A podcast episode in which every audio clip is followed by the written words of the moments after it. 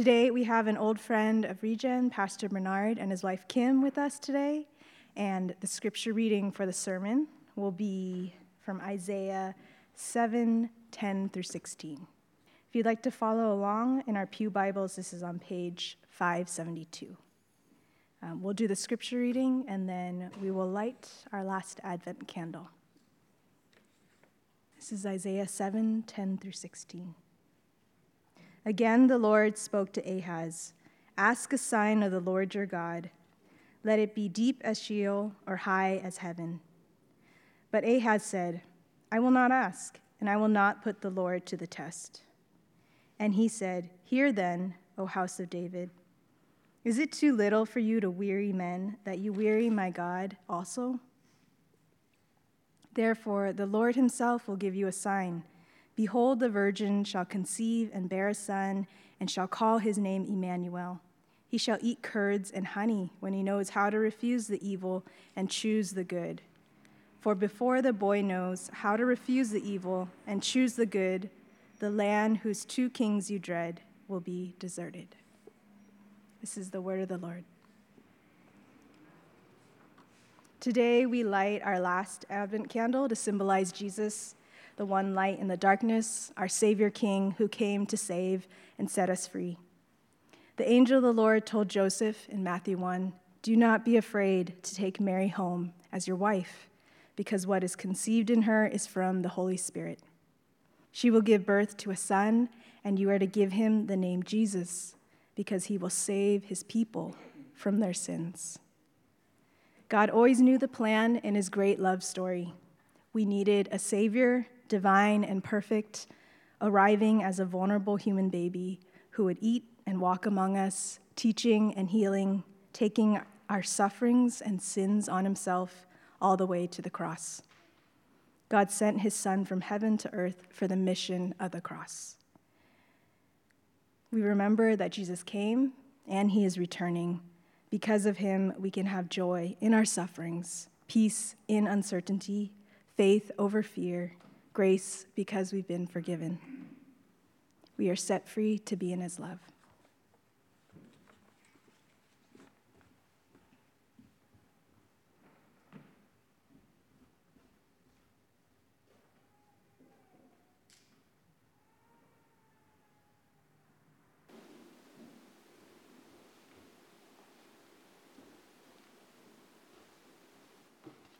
Pray with me. Father God, in the name of Jesus, how we do praise you, we honor you, and we thank you, Lord, for allowing us this opportunity that we could stand before your people and break for them the bread of life. Dear God, this Christmas morning we give you thanks and we give you praise. Dear Lord, we praise you for being a good God. In fact, Lord, if we were to admit it, you've been better to us than we decided to be to ourselves. And dear God, for that we thank you. Lord, we thank you for sending your son to this lost and dying world. Dear God, we thank you, Lord, because when nothing else would help, when nothing else would do, God, you sent your son and you sent him to save us. You sent him to put an end to the story. And you sent him to end all fear. So, dear God, we thank you. Dear Lord, we praise you this morning and we pray that you would use us for your glory. Lord, we don't preach for fame or fortune. But Lord, we preach, Lord, that in the end someone may be saved. So, Holy Spirit, we pray that you would do your regenerating work. In Jesus' name we pray. Amen, amen, amen. I'm from a, well, my background is noisy church. Yeah, yeah. Church, church could never, you, you could never make enough noise at church. So if you would, just put those hands together and tell God thank you.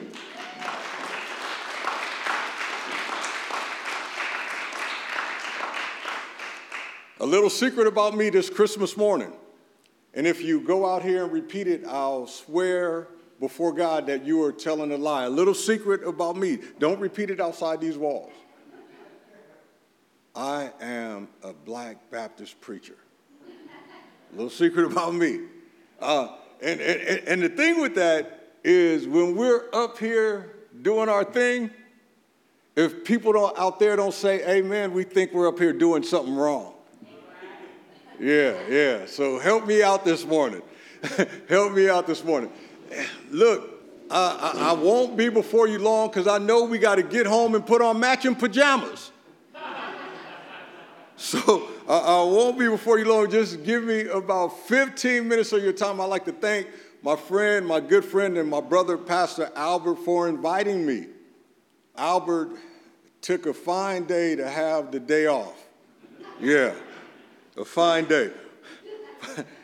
but from Stephanie's reading this morning, we know, we know that we are ending the season of Advent.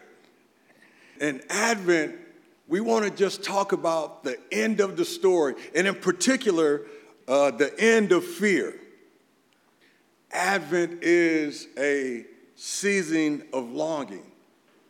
Advent is a season of anticipation, and Advent is a season of waiting.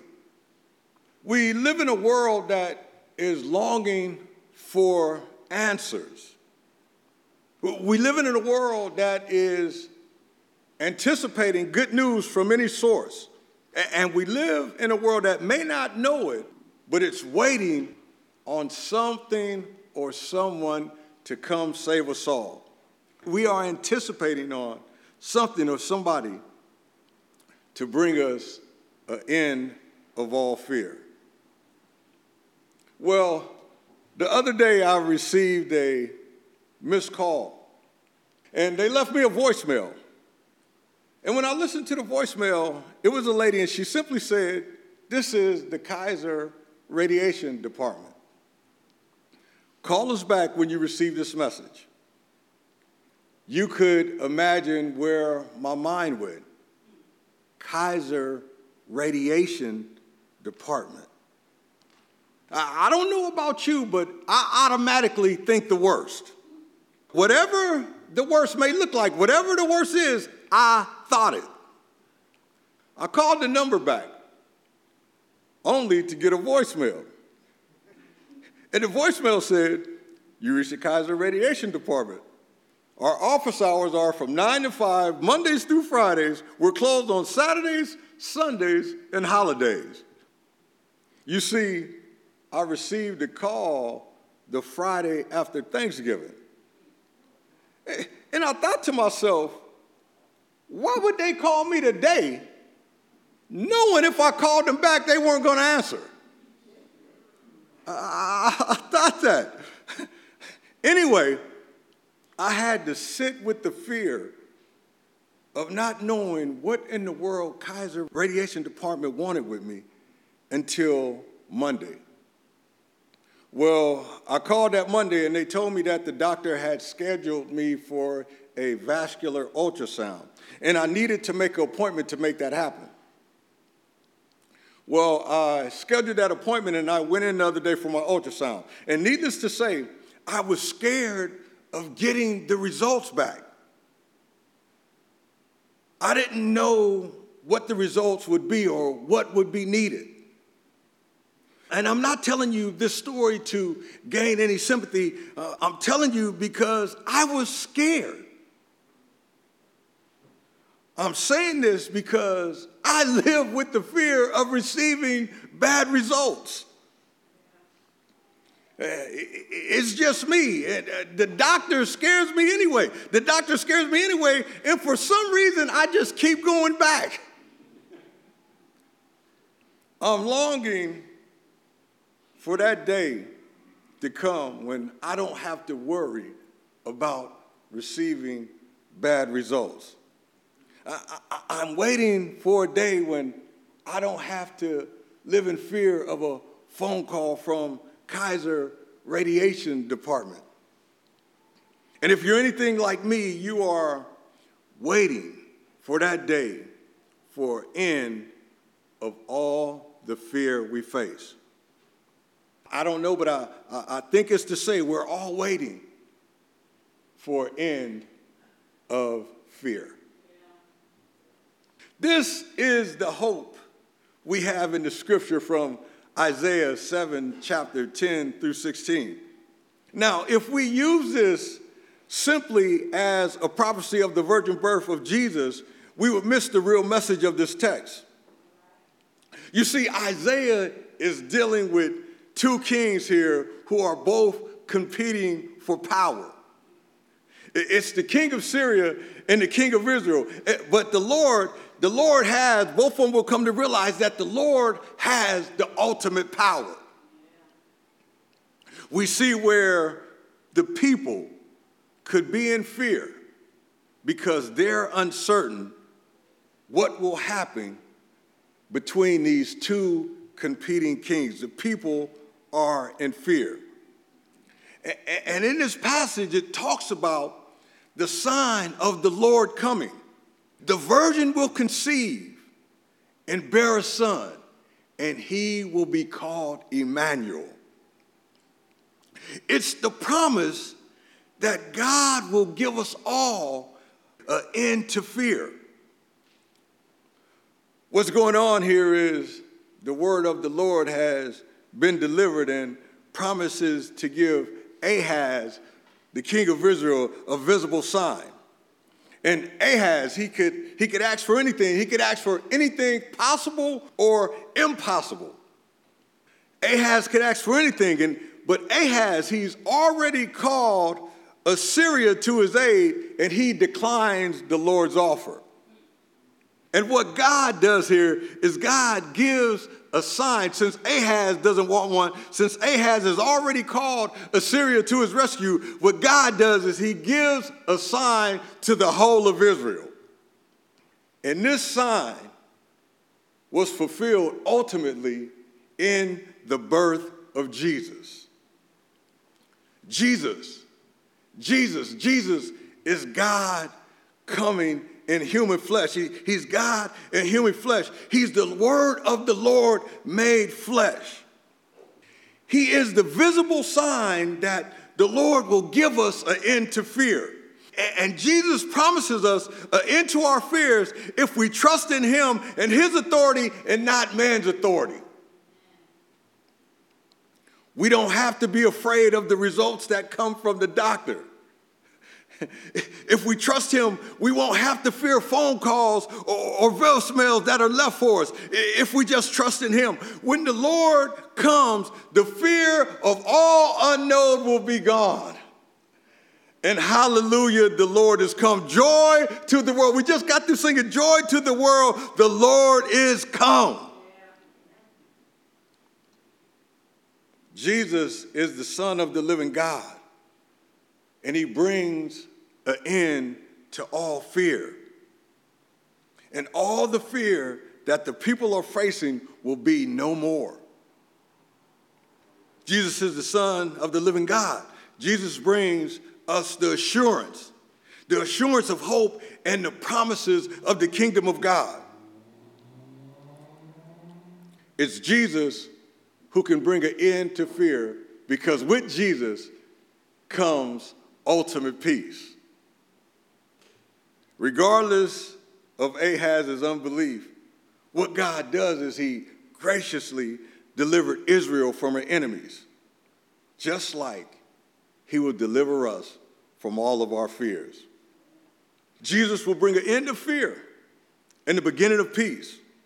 So, so today, as we face the unknown, so today, as we face our fears. So today, let us trust in the God who knows all things. He, he, he knows our future and He knows our results. Let's put our faith in Jesus. Let's put our faith in the one who brings the end to all fear. Because we, we serve a Savior who gives us an end to all fear. We serve a Savior who brings us the ultimate hope in the midst of our fears and anxieties. So, so, so take heart, my friends. The Lord is here to give you ultimate peace. He'll never leave nor forsake you.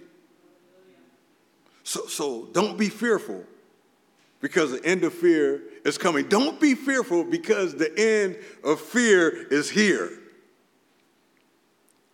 In the meantime, what we could do is we could believe in the promises that God has made for us and we can trust in Him. Even when everything in this world is out of place and chaotic, we are promised that one day Jesus, the Son of the Most High, will come. And, and, and, when he comes, it will be the end of all of our fears. So, the next time you are in the midst of fear, the next time you are in the midst of uncertainty, the next time you get a voicemail from Kaiser's radiation department, have no fear. Have no fear because Jesus has come to give us ultimate peace. He is the answer to all of our fears. Let's pray. Gracious God our Father, we thank you, we honor you, and we praise you. Dear Lord, for coming into this world and bringing an end to all fear. Lord, we thank you because you promised us. You are Emmanuel. You are God with us. And we thank you, dear Lord, that you've come to give us ultimate peace. In the midst of our fears, in the midst of all our anxieties, God, you come to give us ultimate peace. So we do thank you, God. And Lord, if there was anyone here that does not know you, we pray that this morning that they got a proper introduction. And Holy Spirit, we pray that you would do your regenerating work and exchange that heart of stone for a heart of flesh. We pray, Lord, that you would save them in the stillness and quietness of their heart. In Jesus' name. Then, dear Lord, those of us that know you, we pray that something was said this morning, that we would be brighter lights. We pray that something was said that we would be saltier salt. Lord, that your love would shine so in us, through us, that people would notice and they would come asking, What must I do that I might be saved also? We thank you, dear Lord. We give you honor, we give you glory, we give you praise. Joy to the world. The Lord is come. Thank you, God. Amen. Amen. It is now communion time. And communion is seen as a representation of Jesus' death and his resurrection, and it signifies the end of fear for all. It serves to remind us that Jesus sacrificed himself for our sins and making it possible for us to be forgiven and have a new start. As such, communion represents freedom from fear and death and judgment.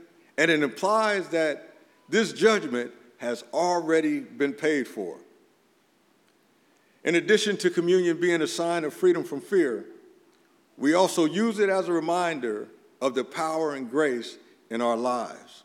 It's a direct reminder that Jesus is greater than any fear or any challenge we may have or face. As Jesus has given his life for us, we can be sure that he will continue to support and guide us through all our fears and difficulties. And finally, communion is a reminder of the strength of God's love.